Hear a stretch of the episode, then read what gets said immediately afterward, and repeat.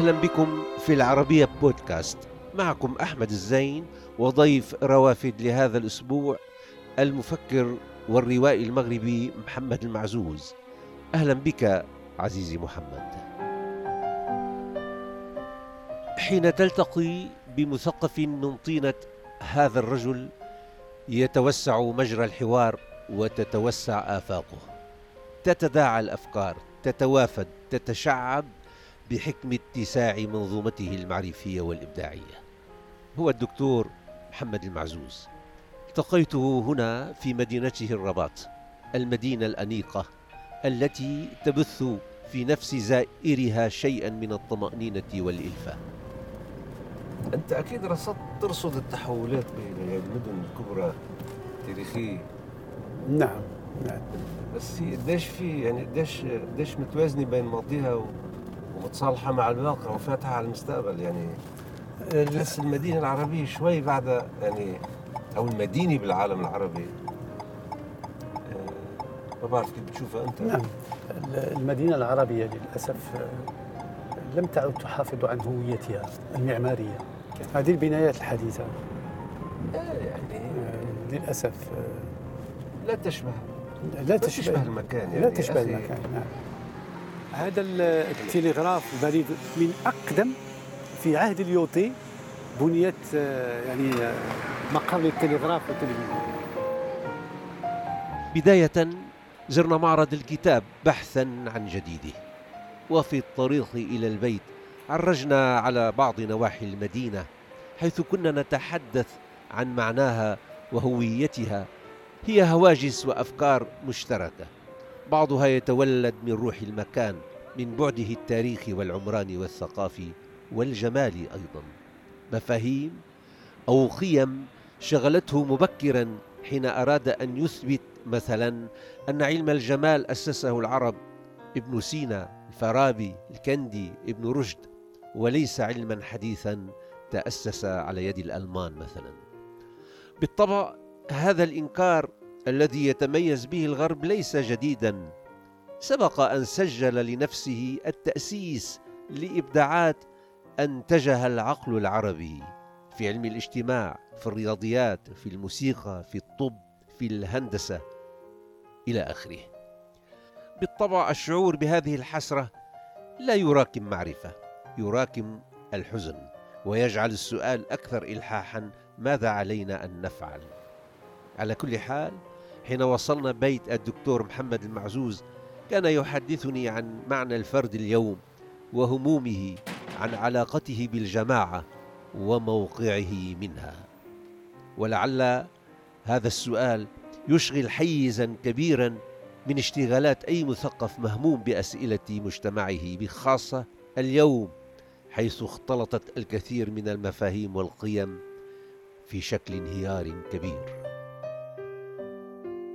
كنا عم نتحدث عن إنه اطروحه الفرد هو آه، جزء من مجموعة وكلما تحققت مصلحة المجموعة يعني يستفيد هو من هذه ما طرحه الفلاسفه نعم. منذ القرن السادس عشر تقريبا صحيح منذ القرن السادس عشر هناك أطروحة أصبحت الآن آه، محطة إعادة النظر وهي أطروحة تدخل في إطار القيم نعم. قيمية يعني هذه الأطروحة هو أن مصلحة الفرد من مصلحة الجماعة. وكلما تحققت مصلحة الجماعة تحققت مصلحة الفرد. هذه الأطروحة اليوم أمام ما يسمى بالانهيار الداخلي للإنسان أو مأساة حقيقية للإنسان المعاصر. هذه المأساة هو الشك في كل شيء. الفرد لم يعد يثق لا في المؤسسات ولا حتى في قيمه التي ورثها عن أجداده. بالتالي هناك انغلاق ذاتي أو ما حتى إذا تجاوزا آه، يمكن أن نقول انغلاق ذاتاني. فأصبح الفرد لا تهمه الجماعة. أصبح الفرد يهمه تهمه ذاته. أنا. أنا. الإيجو. إيجو الفرد ذات الفرد. لماذا هذا الإيجو؟ هذا الإيجو لأن تجربة الفرد تاريخيا في منظوره في أن يكون آه، له بعد بعد مواطن ويخدم الجماعة ثبت له أن هناك دائما ما تستفيد. وبالتالي أنه كان عبارة عن مطية. مطية نعم. وبالتالي أن آه، لم يعد يثق في الديمقراطية. هذا ينطبق على على مجتمعاتنا أيضا بشكل وهذا السؤال مطروح بالمجتمعات العربية بهذه الحد الآن؟ نعم. أم أن هناك أولويات أخرى أم أسئلة أكثر إلحاحا؟ هناك ما يسمى بالشخصية القاعدية للفرد. والشخصية القاعدية للفرد هي شخصية ثقافية. نعم. بمعنى أن الشخصية القاعدية للفرد العربي ليست هي الشخصية القاعدية للفرد. فرد في أوروبا بشكل في عام. أوروبا أو الشخصية القاعدية للفرد العربي هي شخصية قاعدية فيها رغاء. فيها تداخل. ليس فيها وضوح. مشوشة. مشوشة. تاريخي أنثروبولوجي نتحدث يعني. نعم. أن الشخصية القاعدية العربية مشوشة. شو هي عناصر التشويش؟ عناصر التشويش أن للأسف أن الفرد العربي هو شخصية سكونية ارتكانية. ما معنى سكونية ارتكانية؟ أنها لا يسأل كثيرا. لا يستسلم. لا يشغل عقله. لا عقله. استكاني إلى ثقافة تقليدية نعم. استكاني إلى مستس- مولود اجتماعي واستكاني ولا بد أن نقول هذا الكلام. كذلك استكاني إلى مفهوم السلطة. نعم. استكاني إلى السلطة نفسها. متماهي مع السلطة هو أو فيه مع الحاكم نعم. أو مع في في في وهذا أريد أن أقول في نوع من التماهي وقد تحدثت عن هذا في كتابي آه، مؤسسة البطل الأسطوري. صحيح. وبالتالي أن دائما الفرد العربي يتماهى مع الأسطورة يتماهى يتماهى مع السيد بلغة هيجل. يعني مفهوم السيد والعبد هي ثنائية كما طرح الفيلسوف الألماني هيجل تخص آه، آه، نوع من العلاقة ما بين الإنسان والإنسان في إطار مجتمع ما وفي علاقته بالدولة. اذا قلت على أن الشخصية العربية هي شخصية استكانيه ارتكانية بهذه المفاهيم التي ذكرت وهذه الشخصية للأسف أنها لا زالت تتوارث هذه صيغتها القديمة. نعم أو تعيد إنتاج هذه الاستكانة تعيد إنتاج هذا ال- الارتكان. نعم. نعم ولما نقوم بمقارنة في ما- ما يسمى بثورة ربيع الشعوب في البلاد الأوروبية تمكنوا من أن أن يكون الفرد القاعدي أو الشخصية القاعدية الأوروبية أن تكون لها شخصية وأن تعبر آه، عن رفضها آه، نعم. بالتظاهر وبالثورة أعتقد أن هذه الأشياء تمت ببعد كانت حاضر كانت كانت الثقافة رافعة أساسية وكان الفن والجمال نعم. رافع. القيمة. نعم قيمة لأن العقل وحده حتى لا نخطئ العقل وحده لا يصنع لا يصنع الشخصية آه، التي آه، يعني نريدها. العقل والوجدان. العقل هو الفلسفة والتكنولوجيا والعلم والعلوم والوجدان وجدان. والفنون. والجمال. والجمال والحب. طبعا. والحب. طبعا. طبعا. يعني أنت أنت تجمع المجدين يعني مجد ال- إعمال العقل ومجد الفنان. يعني أول نتيجة تجاربك واختصاصاتك بنحكي عنها بالسياق. نعم نعم.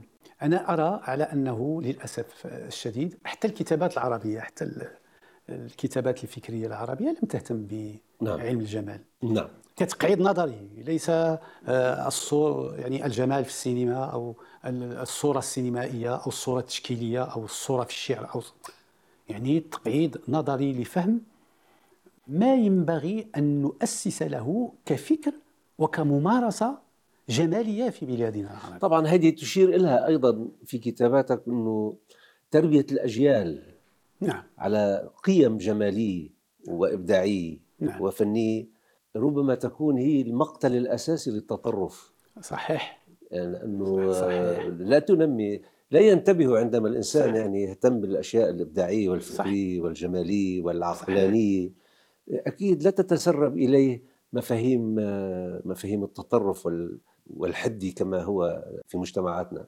هو آه، لما نلاحظ على أن دائما لما يكون هناك فراغ يأتي آه، كائن ما أو جهة ما تملأه. في بلادنا العربية كان هناك فراغ على مستوى الوجدان. ولما أقول فراغ على مستوى الوج- الوجدان فراغ على مستوى الفن والجمال انطلاقا من مؤسساتنا التعليمية وكذا. من ملأ هذا الفراغ؟ التطرف. الأطروحات المتطرفة في نعم. الدين نعم. الأطروحات المتطرفة ملأت الوجدان لعبت ملأت هذا الدور. هذا الفراغ وأصبح ال- يعني المتماهي مع الفكرة الجهادية. مثلا يتماهى مع الفكرة الجه- الجهادية في تماهي وجداني عاطفي. صحيح. وبالتالي أن هذا التماهي العاطفي الوجداني يجعله ينقطع عن الواقع. صحيح. انقطاع الواقع. نعم. من يجعلك تحب الواقع وترتبط بالواقع؟ هو الفن والجمال. لماذا؟ لأن الفن والجمال يعيد إنتاج, إنتاج الواقع, الواقع. فنيا. تماما. ونحن لم نصل إلى هذا إلى هذا كما ذكرت في على مستوى كتاباتنا للأسف. تابع معي وأنظر كم أطروحة في العالم العربي أو أو كم من أطروحة حقيقية يعني. كم من اهتمام تم آه، بعلم الجمال وبالفن كأسس نظرية اولا. لابد أن نقعد للفن. العربي نظريا وبعدين نتحدث عنه على مستوى. ولا. لاحظ معي في ترجمات قليلة في ترجمات. أيام الاتحاد السوفيتي نعم. لأنه الماركسيين اهتموا كثير صحيح. يعني هذه أحد حسنات حس- الحقيقة يعني. وتابع معي على أن اليوم من هم المفكرين العرب المعروفين الذين اهتموا. بالجمال ابدا. ما في ولا جا- للأسف. فعلا هذه. ملاحظة مهمة. سيملا الفراغ من يلعب على العواطف والغرائز. نعم صح وحتى على المستوى السياسي وال- والقيادي والزعامي أيضا نعم. يملأ الفراغ بالشعارات العاطفية الشعارات وال- العاطفية نعم. وهنا على أحكي على طريقة عبد الناصر معبود الجماهير صار يعني صحيح صحيح. تقديس التماهي مع نعم. الأسطورة كما ذكرت تماهي مع الأسطورة. كلما ظهر الزعيم التماهي مع الزعيم كأسطورة. وأحيانا التماهي مع الفكرة المنقطعة عن الواقع الذي تجيش الوجدان التماهي معها كأسطورة. أنا هنا أريد أن أحدث تفضل. أشير إلى شيء. دائما يستحضرني دوغول في الجمهورية الخامسة لما أسس فأراد طلب من أندري مارلو وزير الثقافة. وزير الثقافة أن يأخذ وزارة كبيرة رفض مارلو وقال أريد أن أكون وزيرا للثقافة.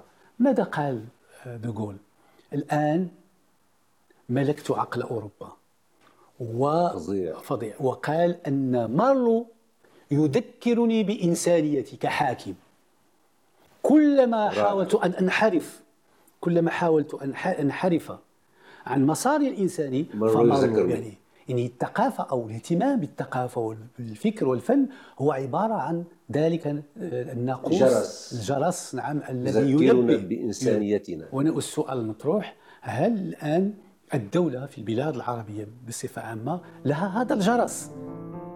أستعيد هنا ما قاله الدكتور معزوز على لسان ديغول حين طلب من أندري مارلو أن يستلم وزارة الخارجية أو الداخلية أو ما شابه ذلك. فرفض الأخير وطلب منه أن يكون وزيرا للثقافة لأن هذا الأمر هو الذي يصنع فرقا بالنسبة إليه. حينها قال ديغول الآن امتلكت عقل أوروبا وأصبح مارلو يذكرني بإنسانيتي كحاكم. كان أندري مارلو الجرس الذي ينبه السياسي والقائد والحاكم حين ينحرف عن مسار إنسانيته.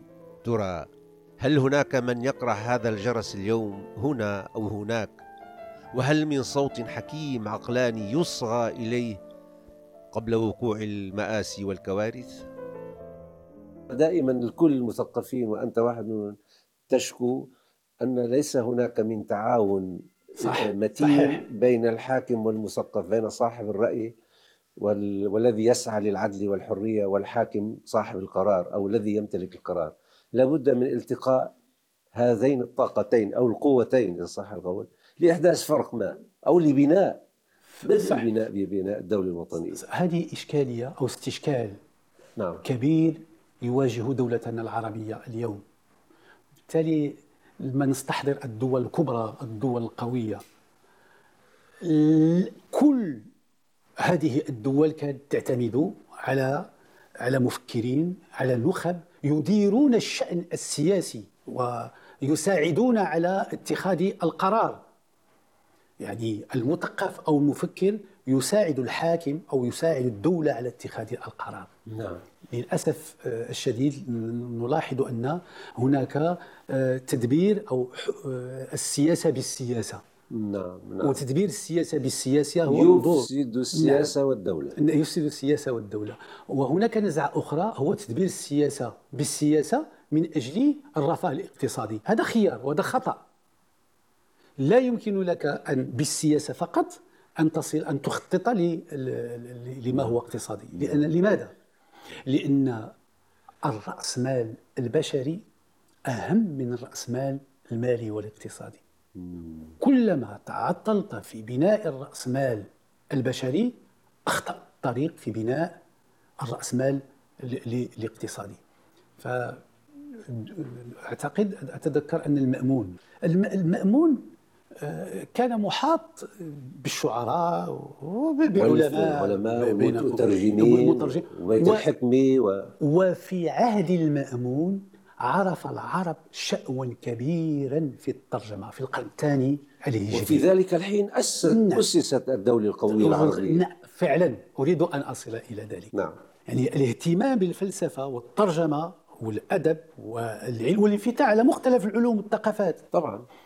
أسس تلك الدولة الكبيرة التي في القرن الثاني الهجري مع المأمون إذا نكرر دائما السؤال آه، لماذا اليوم في الدول العربية هناك تخوف أو توجس من المثقف والمفكر هل لأن المثقف والمفكر يقول الحقيقة؟ هل لأن المثقف والمفكر يهتم بالمجتمع كمجتمع؟ يهتم بالإنسان في شموليته وليس بالإنسان اللحظي. الإنسان اللحظي هو الإنسان الذي له علاقة خاصة مع لذته. هو والذي له علاقة مع متعته ولذته لا يفكر في الأمة يفكر في الحكم. يكون يصب بهستيريا الحكم.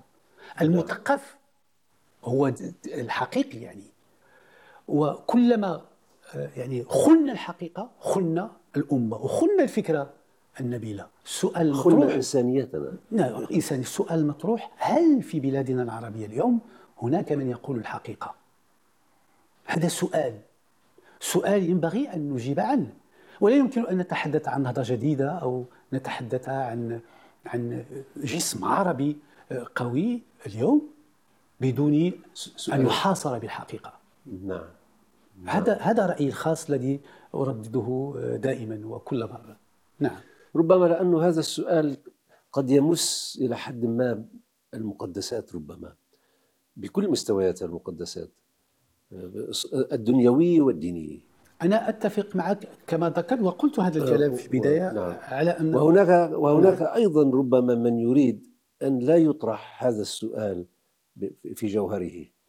من الداخل ومن ومن المحيط من العالم يعني. نعم. آه، المقدس تحول. اليوم اليوم في فترة أصبح المقدس هو الزعيم أصبح المقدس الإيديولوجيا وال... هو رفاه الفرد. آه بالمعنى نعم نعم. ليغو. نعم. الذاتية وبالتالي أن لاحظ معي أن كم من حاكم ينتمي إلى طائفة أو إلى دين ولكن هو غير متدين واقعيا. لا يهمه أن يمس مقدسه أو لا يمس ولكن تهمه أن تمس مصلحته سلطته. هذا ما قلته نعم. يعني وهذا هذا هو التحول الذي وقع في مفهوم الم- المقدس ولم يقع تحول في وظيفة المثقف كمثقف يحمل الحقيقة ويقول الحقيقة للأسف الشديد. هذا بيجرني إلى المحطة المفصلية في التاريخ العربي آه، هي المحطة اللي اللي بدت فيها تت- تتشكل ملامح الدولة العربية الحديثة في الأربعينات والخمسينات القرن الماضي. نعم. و... وسؤال الأنا هذه المتضخمة دخلت عبر العسكر في حينها واحتلت ال- الانقلابات العسكرية. عسكرية صح. أجلت وحاصرت وأوقفت كل شيء لصالح هذه الأنا اللي تتحدث عنها. صحيح. صحيح آه، نلاحظ على أن آه، الانقلابات التي وقعت في البلاد العربية ضد الدولة في الأربعينات وما صاحبها لم تناقش بكل جرأة ومصداقية. أنا أقول لم تكن لنا الجرأة كذلك أن نقول هل بدايات بناء الدولة مع الملكيات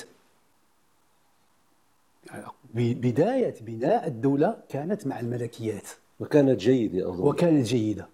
السقوط وقع في الجمهوريات نعم. التي شهدت انقلابات عسكرية نعم وقع المشكل في الجمهوريات التي شهدت انقلابا وبالمناسبة أقول الملكيات كانت أرحم من من, الجمهوريات. نعم. وهذه حقيقة ينبغي أن نعالجها وتذكرني هنا يعني مع بداية بداية الربيع العربي في عام 2010 2011 نعم. كنا كنا في أصيلة. نعم.